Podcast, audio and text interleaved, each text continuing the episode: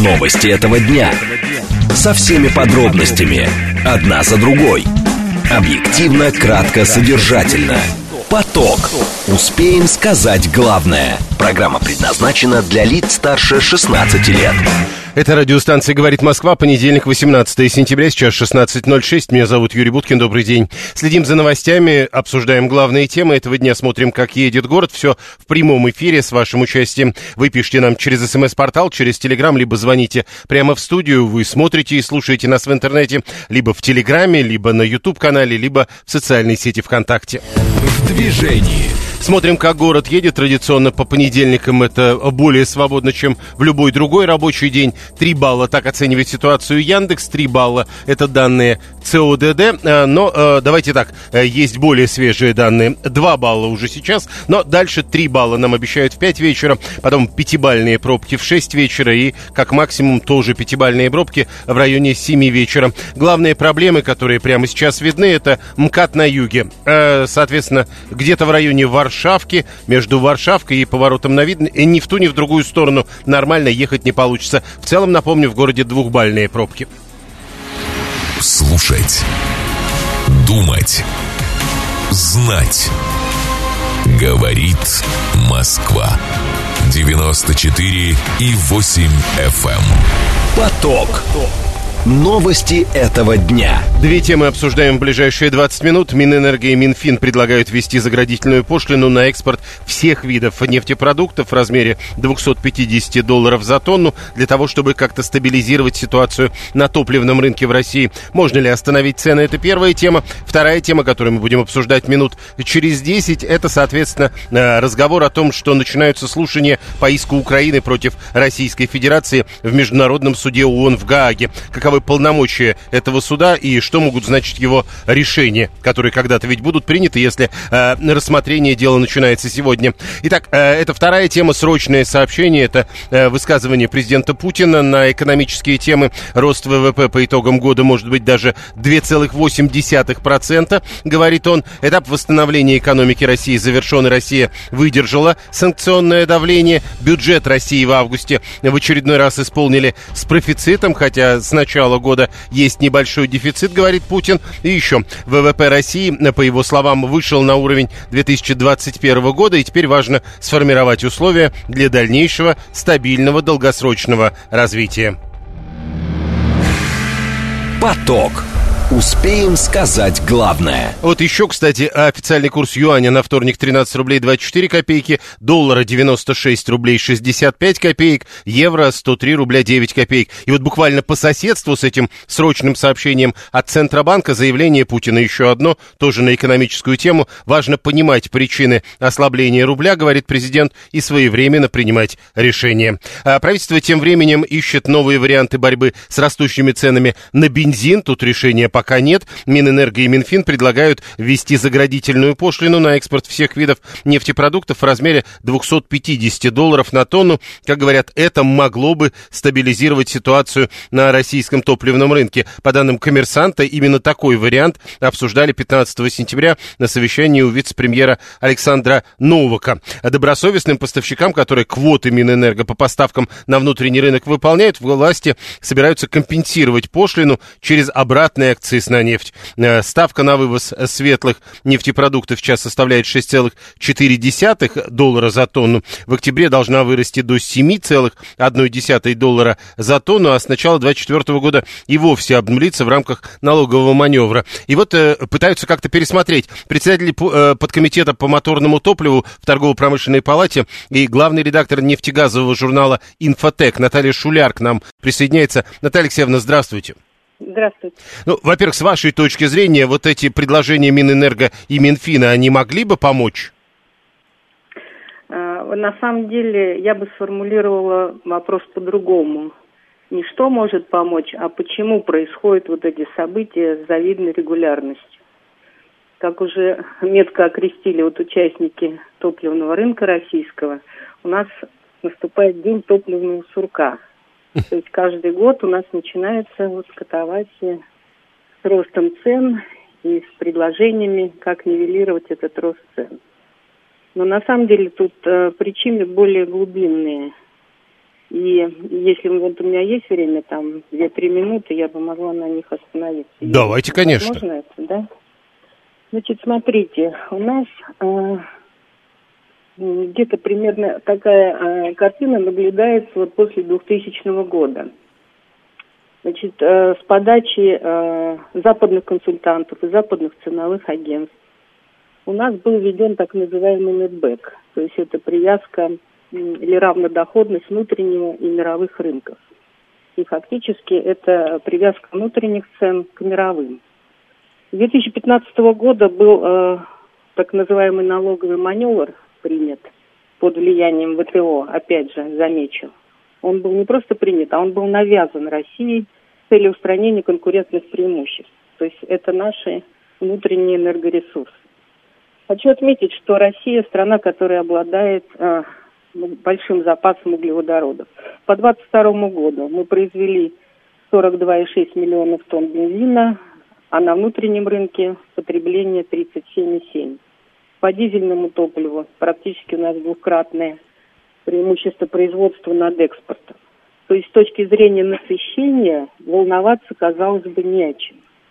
Но когда мы ввели вот этот вот, еще раз повторю, под действием англо-американских компаний, так называемый нетбэк, и привязали внутренние цены к мировым, я просто вам приведу несколько цифр, что мы получили в результате с ценами на нефть на внутреннем рынке. Вот если кризис две тысячи восьмого года взять, у нас внутренняя цена нефти была в июле тринадцать тысяч двести рублей, в декабре опустилась до двух тысяч. То есть качели в шесть раз. Если возьмем двадцать второй год, в апреле цена нефти на внутреннем рынке шестьдесят тысяч, в декабре двадцать тысяч, трехкратное падение. двадцать третий год, январь двадцать одна тысяча, цена нефти на внутреннем рынке, в сентябре пятьдесят три. И вот для того, чтобы снивелировать вот такие качели по нефти, по сырью, значит, придуман правительством был вот так называемый, м- так называемый налоговый маневр, и впоследствии завершение налогового маневра – это обратный акциз на сырье и топливный демпфер, который, ну, уже звучит на всех, на всех каналах. И получилось, если у кого, кстати говоря, проблемы с бессонницей, возьмите налоговый кодекс и посмотрите те формулы, которые э, при расчете вот этих топливных демпферов используются. На второй странице вы заснете. Это без такой проигрышной средств. Было придумано три десятка коэффициентов. Для тридцати крупных НПЗ три десятка коэффициентов. И вся эта запредельно сложная система тонких настроек должна была работать в условиях нестабильности, особенно сегодняшней. Как только что-то изменится на рынке, например, ввели санкции, система начинает лихорадить. Как только правительству понадобится больше денег, и оно изменяет пару коэффициентов, вот как случилось сейчас с топливным демпфером, когда его урезает, система начинает лихорадить. И, проще говоря, в этой конструкции ее будет лихорадить всегда. Понимаете? Поэтому, если мы не устраним первопричину, это привязка внутреннего рынка к мировым ценам, это будет происходить постоянно. Подождите, теперь, ну тогда... Вот основной, секунду, Юрий, Юрий да, сейчас да. я договорю. Что да, было прошу. До этого? Вот до того, как ввели нетбэк. У нас, поскольку мы тридцать лет занимаемся анализом рынка, у нас был такой очень хороший приказ двести шестьдесят четыре девяносто девятого года о обеспечении поставок отдельных видов нефтепродуктов производителям Российской Федерации, где были балансовые задания каждой нефтяной компании по поставкам на внутренний рынок и бензина, и дизельного топлива, и когда компания выполняла эти поставки, только тогда она шла на экспорт. То есть были балансовики, и в Минэнерго было и департамент поставок, и управление балансов, которые считали это все заранее, и таких вот кризисов не происходило. Я бы сейчас посоветовала э, Минэнерго все-таки вернуться к этому и начать считать балансы. Потому что, допустим, в Минэнерго есть все, что угодно. Международного сотрудничества департамента, реализации спец- спецпроекта, экономическая безопасность, цифровая трансформация. Но основы ТЭКа – это балансы. Там просто нет. И нет специалистов. Так, э, можно все-таки вопросы от наших слушателей, да. Пока вы говорили. Э, ну, во-первых, а если сделать наши цены ниже мировых, разве тогда все, вся нефть не уйдет за границу? Я же вам только что сказала, есть балансовые задания, балансовые. Должны быть. То есть Сначала вы должны обеспечить внутренний рынок, и потом идти на экспорт. Хорошо, тогда это дальше, правильно. В продолжении этой же логики, э, Слава триста сорок один пишет, все вот эти разговоры не помогут, вот если национализировать э, все эти нефтяные компании, вот только это поможет. По-моему, президент сейчас в своем выступлении на Восточном форуме э, как-то на этот вопрос отвечал, что резких движений не будет. То, что ситуация вот сейчас с началом СВО кардинально изменилась, я согласна. И нам, а вот, как говорится, если бы я была царь, я бы на время проведения СВО вела бы либо, значит, коридор цен, либо вообще отошла бы от э, вот этого постоянной, постоянной этой свистопляски с привязкой. Вообще вот государства первого... много среди нефтяных компаний, как хозяина? Ну, Роснефть у нас... сказать, можем, можем считать, что государственная компания. То есть, по потому, сути... Поэтому, кстати говоря, Игорь Иванович всегда а, высказывает очень интересные мнения, в том числе и отвязки от того же бренда, перехода, например, к котировкам на сорт Дубай, то, что я вот слышала. Угу. Из первого, из первого, кстати, января двадцать четвёртого года а, есть намерение у Минфина использовать а, национальный индекс цен. Не знаю, как он будет выглядеть. Сейчас они вроде хотят на основе небиржевых сделок это видеть. Но не приведет ли это к точно таким же вот колебаниям? Пока это для меня, например, вопрос. Еще один вопрос. Роснефть вы упомянули, Игорь Иванович тоже упомянули. Я сейчас ехал, когда сюда, я посмотрел специально разницу в ценах на разных заправках. Такое бывает, это не впервые встречается. Но вот сейчас я посмотрел самый дешевый девяносто пятый бензин, скажем, у той же Роснефти, где-то в районе пятьдесят четыре рублей. Но тут же рядом стоит заправка, тоже довольно большой сети, где тот же бензин стоит шестьдесят три рубля. Так вот, Роснефть сможет все-таки своими низкими ценами добиться, чтобы и высокие упали, или нет? Тут надо смотреть экономику независимых заправок. У нас была достаточно большая сеть независимых заправок в Российской Федерации, даже было больше пятьдесят процентов. Часть их продалась, часть вот выживает, но, допустим, если мы говорим о начале года, там маржа была у них очень неплохая. И у независимых, и у нефтяных компаний. В сегодняшней ситуации маржа и по бензину, и по дизелю, где-то она ушла в минус. И поскольку вертикальные компании могут себе позволять вот за счет доходности в других сегментах снижать цены, то у независимых такой возможности нет. Поэтому в этом смысле они всегда в проигрыше. Но имеется в виду, когда Роснефть, по сути, пытается э, сделать более выгодные условия для потребителей, она сможет это выдержать бесконечно долго или рано или поздно э, придет к тем же шестидесяти трём за девяносто пять? Все зависит от текущих условий, что еще произойдет на рынке mm. и какие решения еще будут приняты. Мы, к сожалению, с вами только за двадцать второй - двадцать третий, по-моему, имеем восемнадцать изменений там налоговый кодекс. А наши переработчики в ассоциации считали, что где-то больше тридцати вот за десять лет было изменений. Поэтому мы даже с вами не знаем, что дальше будет. Понятно, будем ждать. Спасибо. Наталья Шуляр, председатель подкомитета по моторному топливу в Торгово-промышленной палате и главный редактор нефтегазового журнала «Инфотек». сто сорок четвёртый уверен, что президент сказал, но народ выбирает президента, а для сто сорок четвёртого он точно знает, чего хочет народ. Он уверен, что народ хочет национализации природных ресурсов. Напомню, народ, по идее, должен знать, что они и так национализированы. Михаил ни за что, говорит, в Роснефть, ни за какие деньги не поеду, мне, говорит, машину жалко. То есть вы полагаете, что Роснефть недостаточно хороша в этом смысле. Сергей, восемьдесят седьмой, пишет, что ехал в Егорьевск, видел разброс цен в десять процентов даже в рамках одной сети э, на «Газпромнефти». девяносто пятый бензин э, на одной заправке пятьдесят четыре рубля, на другой четыреста, через пятьсот метров пятьдесят девять. Я понимал, когда внутри Москвы, к примеру, одни цены э, в рамках одного бренда, и за пределами Москвы другие цены. Ну вот видите, Сергей утверждает, что по дороге в Егорьевск разница в одном бренде на одну и ту же, не на один и тот же бензин составляет пять рублей. Внимание! Говорит Москва. девяносто четыре и восемь эф эм. Поток.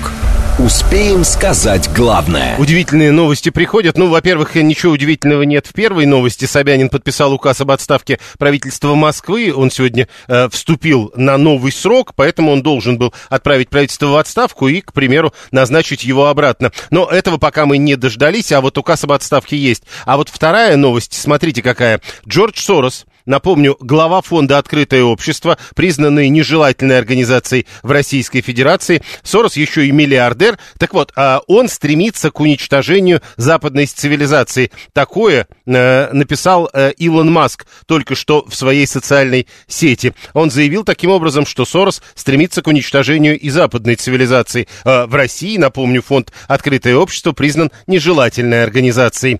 Э, вторая тема, которую мы будем обсуждать сейчас в прямом эфире, э, с следя за новостями, которые приходят, как раз про э, будущее всего мира, не только западной цивилизации, Востока или, к примеру, Российской Федерации. Международный суд ООН в Гааге начинает слушание по иску Украины против Российской Федерации. Направлен иск в связи с нарушением, как сказано, Конвенции о геноциде в феврале две тысячи двадцать второго года из-за проведения специальной военной операции. Судебные слушания, которые начинаются сегодня, продлятся до двадцать седьмого сентября. Этот блок заседаний посвящен предварительным э, возражениям, которые выдвинуты как раз Российской Федерацией. Сегодня слово должны как раз российской стороне э, предоставить, потом будут выступать представители Украины. двадцатого сентября другие государства, которые допущены к участию в процессе, там, например, есть Германия, Дания, Канада, Нидерланды, Чехия, Швеция и Эстония. Э, иск подан двадцать шестого февраля еще прошлого года. Э, глава МИДа России Сергей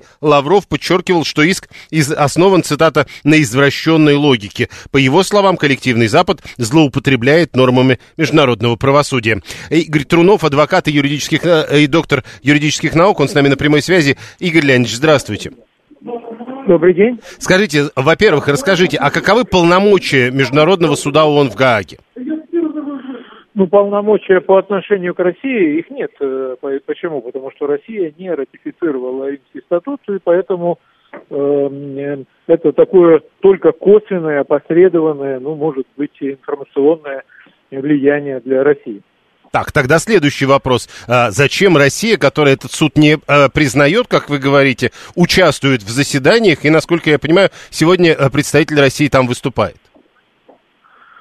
Ну, если есть возможность в свою защиту привести какие-то аргументы и какие-то доказательства, конечно, нужно участвовать, поэтому это... Естественно, почему? Потому что э, многие факты высосаны из пальца, поэтому э, если вам такую возможность предоставляют, а это как бы форма состязательности, здесь мы говорим, какие последствия, мы имеем в виду решение суда и то влияние решения суда. Вот его фактически нет. Почему? Потому что э, оно впрямую влияет только на те страны, которые ратифицировали Римский статут. Россия не ратифицировала. А его, как это... Но... Подождите, то есть как бы ты можешь не признавать решение этого суда, но участвовать в его работе можно? Ну, понимаете, влияние будет косвенным. То есть те страны, которые ратифицировали, это примерно вот то же решение, которое имеет отношение к нашему президенту. Да? Поэтому впрямую нет, а опосредованно в какие-то страны уже поехать сложно. Поэтому это такая, если будет решение, это такая завуалированная форма дополнительных санкций по отношению к России. Нет, просто я-то как раз уже спрашивал, э, в принципе, о подходе, как часто такое встречается в судах, то есть, когда туда приходит э, сторона, которая не признает решение суда, но говорит, а я буду выступать. Ну, э, здесь же э, такое... своеобразное судопроизводство, поэтому... То есть это не чистый э, суд, как мы понимаем это с юридической да, точки зрения? Да, конечно, это такая условная процедура, которую, которая, в общем, написана на коленке, написана теми, кто рулит этим судом, поэтому, ну, вот они решили, что будем пускать, ну, решили пускают, есть возможность, мы участвуем. Mm. Вы говорите на коленке теми, кто... Но это Международный суд Организации Объединенных Наций, а там тоже есть Российская Федерация, причем в Совете Безопасности. Но на это не влияет. Вы имеете суд в ООН? Ну, конечно. Ну, суд в Гааге и суд в ООН — это немножко разные вещи. Но это же, как сказано, суд ООН в Гааге. Нет, это, это все-таки э, разные инстанции. Есть отдельно суд ООН, и да, есть да, вот этот да, суд да. ООН в Гааге. Хорошо, да. Тогда еще одно, как к доктору юридических наук. Про Россию мы уже поговорили, а теперь дальше. Значит, у Украины иск Российской Федерации. двадцатого сентября там собираются заслушивать других государств, допущенных к участию в процессе. Германия, Дания, Канада, Нидерланды, Чехия, Швеция, Эстония. По какому принципу допускают страны к участию, стороны допускают к процессу? Ну, это по принципу доказательства, то есть эти страны будут представлять определенные аргументы, определенные формы доказательств, которые свидетельствуют о том или ином. А они должны заявить, и это какая-то сторона, и, к примеру, Российская Федерация тоже может заявить кого-то, кто вот таким же образом будет потом допущен к участию в процессе? Я думаю, да, конечно, с российской стороны будут какие-то аргументы, будут какие-то доказательства, будут какие-то возражения, их будет достаточно много. Но если будет принято решение какое-то судебное, Россия его не признает? Ну, Россия не является стороной, подписавшей этот Римский статут. Угу. Как и, как и Америка, понимаете, в отношении Америки тоже были определенные решения, и Америка... как вы помните, запретила въезд членов этого суда на территорию США, поэтому это была ответная реакция, понимаете. А, поэтому... Кстати, а представители Соединенных Штатов при этом выступали на процессах против самих себя? Нет, они не участвовали в этом. Угу. Еще тут э, Слава триста сорок один пишет, вот вы говорите, написано на коленке, а президент Российской Федерации не может выехать из страны. Э, при этом, я помню, были сообщения, что вот должен быть какой-то международный выезд, но все-таки это вот Международный уголовный суд, Международный суд ООН в Гааге, тот суд ООН, о котором вы говорите, отдельный. Вот как они делятся между собой? Какая инстанция, ну, вы понимаете, президент Российской Федерации не может выехать из страны. Ну, это какая-то история. Он не едет в те страны, которые ратифицировали этот статут и обязаны исполнять решения этого суда. Те страны, которые не ратифицировали, а их основная масса в мире, понимаете, туда президент может ехать спокойно, без всяких последствий. Но вот этот статут, о котором вы упоминаете, он работает и по отношению к первому, и ко второму, и к третьему судам, которые, так получилось, мы обсуждаем в этом разговоре? Нет, конечно, он имеет отношение только к суду в Гааге. Нет, подождите, то Международный уголовный суд, а тот Международный суд ООН, который сегодня начинает рассмотрение, это один и тот же суд? Ну, как бы вот здесь я плаваю в этой ситуации. Я думал, что это Международный уголовный суд рассматривает в Гааге, а вы говорите про суд ООН. Нет, еще раз, тут сказано Международный суд ООН в Гааге. Значит, надо вот это, вот эту разницу надо изучать отдельно. Да, да. Я понял. Спасибо. Игорь Трунов, адвокат, доктор юридических наук, был с нами на прямой связи. семь три семь три девять четыре восемь. Телефон прямого эфира, код города четыреста девяносто пять. Значит, что еще пишут? Виталий тоже про косвенное влияние. Вот эта вот история с выездом президента Российской Федерации за границу. Как это может работать, если у них нет никакого влияния? В общем, непонятно, как это будет работать. Вот видите, даже непонятен статус, по которому заседает, к примеру, в данном В данном случае Международный суд ООН в Гааге, о котором сегодня говорят. Еще раз напомню, глава МИДа Российской Федерации Сергей Лавров говорил, комментируя происходящее событие, что иск основан на, цитата, извращенной логике. Он говорил тогда, что коллективный Запад злоупотребляет нормами международного правосудия. Путин может ехать в большинство стран, никуда в Европу не едет. Пишет девятьсот девяносто третий, что, в общем, логично и понятно, проевропейские страны, учитывая взаимоотношения между нашей страной и европейскими странами. А Вася четыреста восемьдесят один пишет, что если вдруг э, по э, другому суду, как мы и предполагаем, э, арест э, президента будет, э, как это может, я не очень понимаю, быть сделано, э, так вот это означает объявление войны России. Я, говорит Вася, буду поддерживать применение ядерного оружия против агрессора. Виталий напоминает, что э, не про Европу речь идет, а про то, что Путин не ездил в суверенную, как тут написал Виталий ЮАР. Новости, потом реклама, потом продолжим. Новости этого дня. Со всеми подробностями. Одна за другой. Объективно, кратко, содержательно. Поток. Успеем сказать главное. Это радиостанция «Говорит Москва». Сегодня понедельник, восемнадцатое сентября, сейчас шестнадцать тридцать шесть. Меня зовут Юрий Буткин. Мы продолжаем, следим за новостями, обсуждаем главные темы, смотрим, как едет город. Все в прямом эфире. Вы пишете через эс эм эс-портал, через Телеграм, либо звоните прямо в студию. Премодерации у нас нет. Еще раз об этом напомню. Вы смотрите и слушаете нас в интернете, либо в Телеграм-канале «Радио Говорит МСК», либо на YouTube-канале «Говорит Москва». Не забывайте подписываться, не забывайте ставить лайки. Есть еще один э, вариант для того, чтобы смотреть нас и слушать в прямом эфире. В эфире это социальная сеть ВКонтакте. В движении. Город традиционно по понедельникам едет довольно свободно. В три балла оценивается ситуация прямо сейчас. Пятибалльные пробки ожидают нас в шесть и в семь вечера. Более существенных вроде пока, во всяком случае, по прогнозам не предвидится. Главные побре- проблемы в городе по-прежнему это юг МКАДа. Там между Варшавкой и Липецкой улицей, по сути, получается, нормального движения нет ни в ту, ни в другую сторону. В целом, в целом город все-таки едет. Еще совсем недавно. Недавно были вообще двухбальные, сейчас трехбальные пробки. Слушать, думать, знать. Говорит Москва. девяносто четыре и восемь эф эм. Поток. Новости этого дня. Две темы обсуждаем в ближайшие двадцать минут. Заявление депутата Свинцова. Аналог Ютуба в России появится не раньше, чем через два-три года. Ранее, до этого, депутат Хинштейн тоже говорил о том, что нельзя запрещать Ютуб, потому что пока нет собственного аналога. Почему сначала аналог обещали вот-вот, теперь говорят, что это целые годы.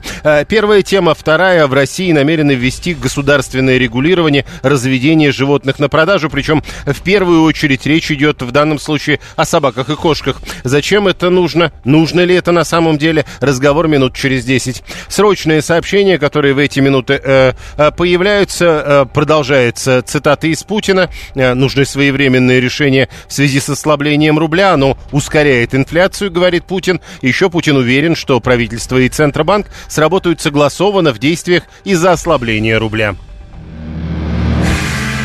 Поток. Успеем сказать главное. И вот еще по поводу встречи Путина и Мишустина. Сначала приходили срочные сообщения о том, что будет отдельная встреча, а вот сейчас приходит со ссылкой уже на Пескова сообщение о том, что Путин и Мишустин сегодня проведут обычную рабочую встречу. Следим за этим. Первая тема для обсуждения – это будущее Ютуба в Российской Федерации, а точнее возможность появления аналогов Ютуба в России. Депутат Свинцов заявил, что аналог Ютуба в России может появиться не раньше, чем до через два-три года. Для полноценного функционирования э, видеохостинга нужны, как он сказал, обширные вычислительные мощности. А сейчас вся техника в условиях санкций закрывает проблемы э, в госсекторе, в крупных компаниях. А Свинцов, надо сказать, зампред комитета Госдумы по информационной политике, информационным технологиям и связи. До этого буквально за пару дней депутат Хинштейн тоже говорил о будущем Ютуба и, в общем, по сути, говорил о том, что блокировать Ютуб невозможно сейчас, потому что предложить взамен что-то мы не можем. Почему? Андрей Яблонских, президент Международной академии цифровых коммуникаций и доцент РУДН. Андрей Викторович, здравствуйте. Добрый день. Про YouTube вот уже как бы последние полтора года все время, причем прежде говорили, вот-вот и заработает, а вот тогда, может быть, мы его и закроем. То есть потом появился RuTube довольно быстро, в том смысле, что с другим отношением к нему со стороны власти и аудитории. Но пока это не работает. У вас есть ответ, почему? Ну, слушайте, на самом деле все очень просто, и я об этом неоднократно говорил. Создать аналог Ютуба, на это уйдут огромные годы, потому что фактически Ютуб – это большая энциклопедия видеоконтента. На нем есть абсолютно все на любых языках мира.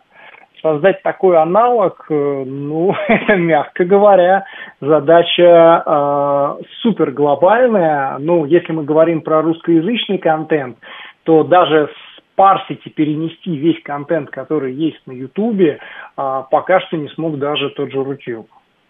А вот э, эта проблема именно переноса, э, то есть э, каким образом можно тогда это вообще сделать, потому что, допустим, мы даже с вами все это перенесем, но ведь завтра там появится новый контент, который опять надо будет переносить. Ну, смотрите, во-первых, мы все не перенесем, потому что есть большое количество контента, который выложен исключительно по ссылкам и не в открытом доступе. Например, различные курсы, различные обучающие видео, которых на самом деле достаточно много. Это раз. А во-вторых, надо понимать, что они принадлежат тем людям, которые их выложили. Понятно, что если читать правила YouTube, там часть принадлежит YouTube, но как бы сам факт. И не всегда люди хотят, чтобы все это было выложено на других площадках, например. Поэтому перенести все просто так не получится. Другой вопрос, чтобы сделать так, чтобы весь новый контент появлялся э, уже и на RuTube, и на YouTube, это уже происходит. То есть мы видим, что большинство блогеров уже делают публикации туда и туда, и часть эксклюзивного контента все-таки стараются размещать на RuTube. Ну, видимо, у них какие-то есть договоренности с площадкой. А, что же касается общей массы, ну, народ пока привык к Ютубу, пока выкладывает, э, посмотрим, что будет дальше. А, вот смотрите, еще раз все-таки напомню, что сначала нам говорили, что вот-вот и Рутуб заработает. А теперь нам уже он говорят... Работает. Нет, секунду. Он ну, работает. То есть, видимо, в большом, в большем объеме. А теперь вот уже говорят, ничего подобного, даже до аналога нам еще два-три года нужно. То есть, какие-то новые проблемы появились? Или все было понятно с самого начала? Слушайте, ну там не то чтобы проблемы, там вполне понятные, ну, условно говоря, RuTube не очень удобен с точки зрения блогеров-рекламодателей, потому что там достаточно, ну, не самая, скажем так, прозрачная статистика. В отличие от того же Ютуба, где статистика прозрачная, она видна, она понятна. То есть, если рассматривать э, эти две платформы с точки зрения рекламных инструментов, а, ну, понятно, что экономику составляет в данном случае именно рекламная модель, и э, как бы что на Ютубе, что на Рутюбе, э, люди все-таки хотят, ну, пытаются на своем контенте зарабатывать. То если рассматривать с этой точки зрения, то да, действительно, Рутюбу нужно еще время, сколько сложно сказать, потому что по пока он, ну, мягко говоря, по своим аналитическим инструментам и статистическим данным не дотягивает до Ютуба. А говорить о том, что на это уйдет два года, ну, если так говорят, возможно. А я бы мог, ну, как бы, я бы сказал так, что все зависит от того бюджета, который будет в это вложен, и количества специалистов, которые будут этим заниматься. То есть это решаемая все-таки задача? Ну, если мы говорим про монетизацию платформы с точки зрения привлечения авторов, чей контент бы монетизировался, то, конечно, это решаемая задача. Если мы говорим про глобальный перенос а, контента, и чтобы люди пользовались в основном только а, Рутюбом, при этом там не заходили в YouTube, то, на мой взгляд, эта задача, конечно, ну, ну можно сказать, не решается. Тогда, тогда по-другому попытаюсь сформулировать. А можно как-то так сделать, чтобы у нас был э, YouTube? Но чтобы там показывали только то, чего хотят контролирующие организации. Ну, это практически невозможно, потому что а, понятно, что заблокировать на Ютубе можно мно- было можно многое, а, но сделать так, чтобы заблокировать прям большое количество контента, это сделать будет достаточно сложно. Он в любом случае будет каким-то образом там появляться. Так, а, пока... следить за всем будет нереально. То есть это еще сложнее. Хорошо, пока вы говорили о том, что там с рекламой не очень нормально все сделано, Михаил шестьсот тридцать девятый пишет, по-моему, на Рутюбе наоборот с рекламой перебор, поэтому я, например, ему уделяю меньше времени. Ну, давайте начнем с того, что на Ютубе рекламы тоже много, но Ютуб ввел в свое время премиум-аккаунты и рекламу не показывал. Сейчас Ютуб не показывает рекламу на российский рынок вообще. Как бы это связано с тем, что они не ведут деятельность в России. А, поэтому, конечно, Ютуб воспринимается гораздо позитивнее, что там нет рекламы. Но если бы мы находились сейчас в любой другой стране без премиум-аккаунта, количество рекламных роликов и вообще рекламы там, конечно, превышает Рутюб. Подождите, это, немного... это, это, секунду, это реклама, которую тебе показывают, когда ты нажимаешь «хочу посмотреть». Вот это до начала, да? Ну, она показывается и до, и во время, вообще всегда. А, но если мы говорим все-таки про монетизацию, то на чем непосредственно зарабатывают авторы контента, и надо понимать, что YouTube – это огромная платформа по заработку для тех людей, которые выкладывают туда свои ролики, то RuTube пока к этому, к сожалению, не приспособлен. Понял, спасибо. Андрей Яблонских, президент Международной академии диджитал-коммуникации, доцент РУДН, был с нами на прямой связи. Сергей, четыреста двадцать четыре, блокировать YouTube не только нужно, не нужно, но и глупо. Пока весь мир будет им пользоваться, мы будем что, копаться в своей песочнице? Мы сами себя не должны изолировать от мира, а чтобы создать аналог YouTube, нужны равноме- равноценные капиталовложения, как вложила корпорация Google. Ну, подождите, тогда еще надо понять, они-то вкладывали это, когда не было Гугла. Понимаете? Они были первыми. Чтобы стать вторым, придется создавать аналог более дорогой. Катя пишет, нам бы на- наладить а, работу Рутуба. А, найти невозможно ничего по датам, все вперемешку, а уж куда им претендовать до Ютуба. Это ваши сообщения, которые приходят а, через СМС-портал, через Телеграм. А, в Рутюбе до сих пор нельзя... А, а, не могут сделать удобный поиск, пишет триста двенадцать, и он находит и вчерашнее видео, и видео пятилетней давности в одну кучу. А четыреста два уверен, что э, наш, э, то есть, читая RuTube, должен блогеров покупать, они должны платить топом, а этого, говорит, не будет. Вы думаете, если топом заплатить, и они начнут размещать... Я вот что-то вчера видел, кстати, интересное, думаю, вот я бы посмотрел, но там написано, а полную версию можно посмотреть только в RuTube. Это сложно, потому что его надо сначала установить, ну и так далее. Анна говорит, моя молодежь говорит, что за два года э, сделать аналог за два года невозможно при любом финансировании. Э, это Анна, которой спасибо, потому что она еще к предыдущей теме нас возвращает. Э, помните про эти разные суды международные? И вот она как раз написала, это путаница, есть действительно три разные инстанции. Есть Международный уголовный суд, есть Международный суд ООН и есть Международный трибунал под эгидой ООН. Внимание! Говорит Москва. девяносто четыре и восемь эф эм. Поток. Успеем сказать главное. Коммерсант сегодня пишет о том, что в России собираются вводить государственное регулирование разведения животных на продажу. Причем в первую очередь речь идет о собаках и кошках. Соответствующий законопроект Владимир Бурматов, который по этой теме много работает, депутат, первый зампред Комитета по экологии, природным ресурсам и охране окружающей среды. Как указано в документах, пишет Коммерсант, документ направлен этот на борьбу с квартирными питомниками и недобросовестными заводчиками-разведенцами. Оказывается, есть даже такая формулировка. Парламентарий предлагает наделить правительство правом устанавливать требования к разведению животных, условиям их содержания и маркировки, а также установить перечень случаев, при которых допускается реализация потомства животных и порядок их реализации. В основном речь о собаках и кошках, это уже объяснение самого Бурматова. Электрон Дементьев руководит Национальной российской кинологической ассоциацией и присоединяется к нам по телефону. Электрон Электронович, здравствуйте. Здравствуйте. Ну, Владимир Бурматов, конечно, молодец, умница, очень деятельный человек, но на сегодняшний день, почитав заголовки всех известных, так сказать, газет, журналов, средств массовой информации, опять одно «была, была, была, была». Хорошо, мы внесли законопроект, хорошо, мы его приняли, хорошо, мы сказали, иди заводчик домашних животных, в первую очередь собак и кошек. Э, кошек у нас пятьдесят четыре в среднем процента, собак у нас где-то порядка сорок два, от тридцати восьми до сорока двух, по, по разным данным статистики у граждан находится, кошек больше, собак меньше, не суть. Иди регистрируйся дальше, кто его заставит регистрироваться? Каким образом он туда пойдет, где единая база данных. То есть я вот сейчас набираю в интернете Европетнет, э, на, на, наша, как говорится, российская база данных. База данных, нет, база данных домашних животных.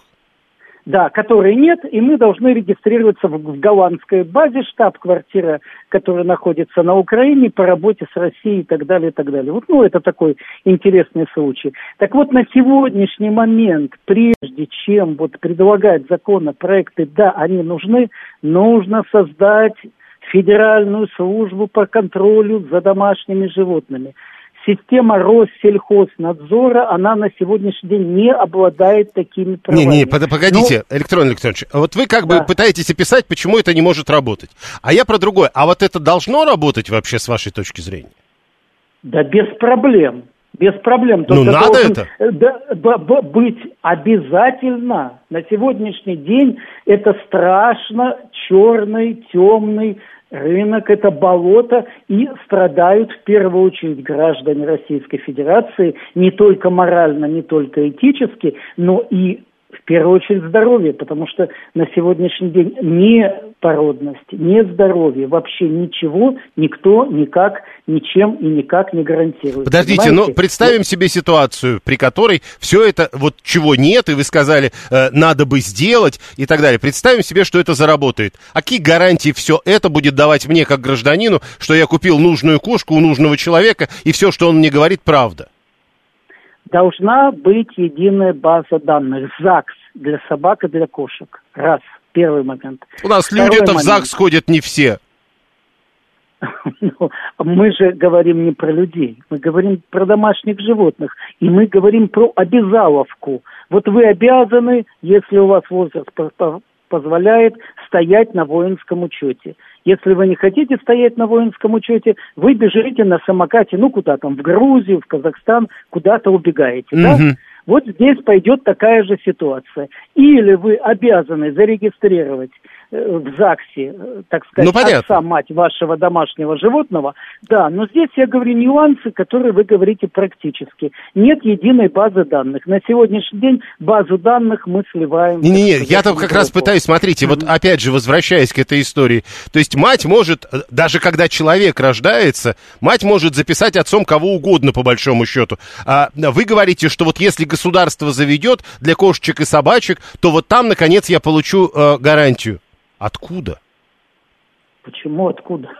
Должен быть законодательный уровень. Соответственно, если мать зарегистрирована в ЗАГСе, если отец зарегистрирован в ЗАГСе, соответственно, и потомство, это автоматом оно регистрируется. Дальше, если оно беспородное, понимаете, для ЗАГСа животных, для закона без разницы, вы разводите породистых домашних животных, вы разводите беспородных домашних животных, вы их однозначно по-любому регистрируете в ЗАГСе. Mm. У вас должен быть То есть тогда папа он беспородный, Ваня, да. мама Маша, без разницы, что папа беспородный, что мама беспородная, быть зарегистрированы в этом ЗАГСе, понимаете? Любое животное должно быть регистрировано. У него должен быть внедрен микрочип, но он должен быть учитываться в нашей национальной российской системе. Мы не должны сливать базу данных ни в Америку, ни в Европу, ни в Китай, ни чертова. Так, своей... хорошо, договорились. Да. Значит, ЗАГС для животных. Второе. Борьба с квартирными питомниками. Как вот это может помочь? Второе, домашние животные должны разводиться в специфических условиях. Можно содержать, конечно, корову на балконе, но это было бы неправильно. Также и ситуация с домашними животными. Хорошо, возьмем недружественную страну, где я был, конкретно объясняю. Великобритания. Меня везут в питомник. Это что-то за городом, это типа нашего садоводства, это типа что-то такого дачного домика. И, соответственно, для животных, которые могут содержаться на улице, вольеры на, на улице, которые не могут, это теплые, значит, места содержания, вольеры mm-hmm. в этом вот домике. Это отдельно находящиеся от жилых многоквартирных домов, от городов комплекс, специально выделенная под этого назначение земля, и, соответственно, у вас слева мяукает собака, справа, значит, гавкает кошка и так далее, и так далее, но никто друг другу претензий не выделяет. Слева там, ну, какой-то специфический запах, справа специфический запах, потому что питомник слева, питомник справа. Это специфическое Хорошо. выделенное место. И дальше контроль всех соответствующих ветеринарных, санитарно-эпидемиологических служб, контроль за содержанием. Так, еще Очень одно. Жесткий. Это только про э, тех, кто э, разводит, то есть квартирный питомник, если там разводят. А если, извините, квартирный питомник, где никто никого не разводит, а просто двадцать пять кошек, это будет про другой закон. Ну, мы же давно говорили и с вами, и, так сказать, другие интервью я давал. Нужно четко регламентировать по площади, соответственно, квартиры, сколько можно содержать домашних животных. Но вообще я вот лично за своими, у меня пудели, чтобы собаку помыть, подстричь, погулять, покормить, вакцинировать и так далее. Во-первых, это по деньгам достаточно нагрузка. Во-вторых, чисто физически, но вот я больше двух собак обслужить не могу, я честно скажу. Одержал я немецких овчарок, понимаете, это вообще большая нагрузка в плане гуляния, дрессировки и так далее. Так что это проблема. Я считаю, вот две собаки или две кошки, ну куда больше развлекаться-то, понимаете? Если больше, это уже питомник, это уже отдельно выделенная площадь, место и так далее. Там и государственное регулирование всего, что с этим связано. Понял, спасибо. Государственное вообще по-любому регулирование. Понял. Всех домашних животных, да. Спасибо. Электрон Дементьев. Да, Электрон Электронович, тут многие обратили внимание на имя и отчество. Руководитель Национальной российской кинологической ассоциации Брэнгвин. В советские времена заводчики выбраковывали собак с генетическими заболеваниями и отвечали за продажу больных животных. Сейчас все сведут к покупке лицензии, а остальное никого не интересует. Ну, откуда вы знаете? Появляется лицензия. То есть ты начинаешь действовать. То есть, во-первых, и до этого, в общем, есть определенная ответственность. Ты продаешь. Теперь появляется еще лицензия. Поэтому вот все остальное никого не интересует. Во всяком случае, на данном этапе говорить сложно. Александр говорит, пора придумывать упрощен, упрощенное выдворение из Думы депутатов. Какие-нибудь голосования или петиции, они не знают, каким способом народ обирать. Теперь великие заработки собачек и кошечек, оказывается, не учтены. Но подождите, кто сказал, что это великие заработки? Это заработки. И они должны быть, э, они должны облагаться налогом. А второе, что такое народ обирать? А вот те, которые сейчас э, собачек и кошечек с генетическими заболеваниями раздают, они народ не обирают? Нет? Вам не кажется, что это проблема, которую должно решать государство? Правда, возникает следующий вопрос, который уже сформулировал Виталий, шестьсот восемнадцатый. А кто за все это счастье, за эти ЗАГСы для барсиков и жучек платить-то будет? Вот я, говорит Виталий, не собачник, я не кошатник. Из своих налогов должен, что ли, финансировать теперь эту базу для каких-то чужих жучек? Непонятно. И Слава триста сорок первый говорит, да никто не будет заморачиваться, кошка на работу не ходит, на улице ее без документов не остановят. Поэтому с какой стати кто будет чего лицензировать? Но все-таки тут не содержание кошки, а разведение кошек. Чувствуете? Ну и соседей ведь никто не отменял. семь три семь три девяносто четыре восемь. Телефон прямого эфира. А то покуп... Катя говорит, а то купишь, бывало, что микропига, а вырастает в поросенка натурального. Не нравится ей это. Но, правда, еще раз, прежде всего, пока речь идет о собаках и кошках, а совсем не о микропигах. А беспородных животных раздавать больных тоже нельзя будет, пишет шестьсот тридцать девятый. А вообще, больных животных лучше не раздавать. Ну, мне кажется. семь три семь три девяносто четыре восемь. Телефон прямого эфира. семь три семь три девяносто четыре восемь. Код города четыреста девяносто пять. четыреста сорок два. Слушаю, и складывается впечатление, что ваш гость и депутат Бурматов прилетели с Марса. Но только в отличие от вас, четыреста сорок два, про вас-то мы не знаем, а вот про э, Дементьева э, как минимум, как руководителя Российской кинологической ассоциации, про Бурматова, который, ну, много лет занимается этой темой, мы-то точно знаем. Если вам нужно породистое животное, то вы переплатите и не купите вместо шпица дога, пишет Александр пятьсот шестьдесят девятый. семь три семь три девяносто четыре восемь. А сто шестьдесят второй про лицензии говорит, у Чара банка и Русского дома Селлинга тоже были лицензии. Вспомним цену этим лицензиям. И что? Не очень понятно. Это разные вещи. Слушаем вас. Здравствуйте. Да, здравствуйте. Я так понял, разговор про лицензии и про новость, про то, что лицензировать деятельность по разведению. Да. А, слушайте, вот у меня есть пример. У меня соседка, вот у нее, она занимается разведением. Квартира тридцать восемь квадратов. Неимоверная вонь, постоянный скул, плач, вот это вот, это вот все. И если бы я мог куда-то обратиться и сказать о том, что она занимается незаконной предпринимательской деятельностью, я бы ровно так и сделал. Подождите, а Потому... сейчас вы полагаете, вы не можете ни в полицию, ни налоговую инспекцию на этот счет? Слушайте, а суть в том, то, что мы жаловались, приходил ответ, да, к ней там приходили и так далее. А она просто говорит о том, что... Ну, а второй раз жаловались? Нет, подождите. Хорошо, кто-то пожал, а вы? Нет, я же говорю, мы жаловались коллективно. Ну, а, второй раз по... никакой... а второй раз пожаловались? Слушайте, а второй раз еще никто не жаловался. Так, может быть, стоит это сделать? Потому что такие вещи с первого раза-то не делаются обычно. шестьсот тридцать девятый продолжает. Я не знаю, больны ли мои дачные ничейные котята. Я что, их должен, прежде чем пристраивать, еще и лечить? Да именно так, понимаете?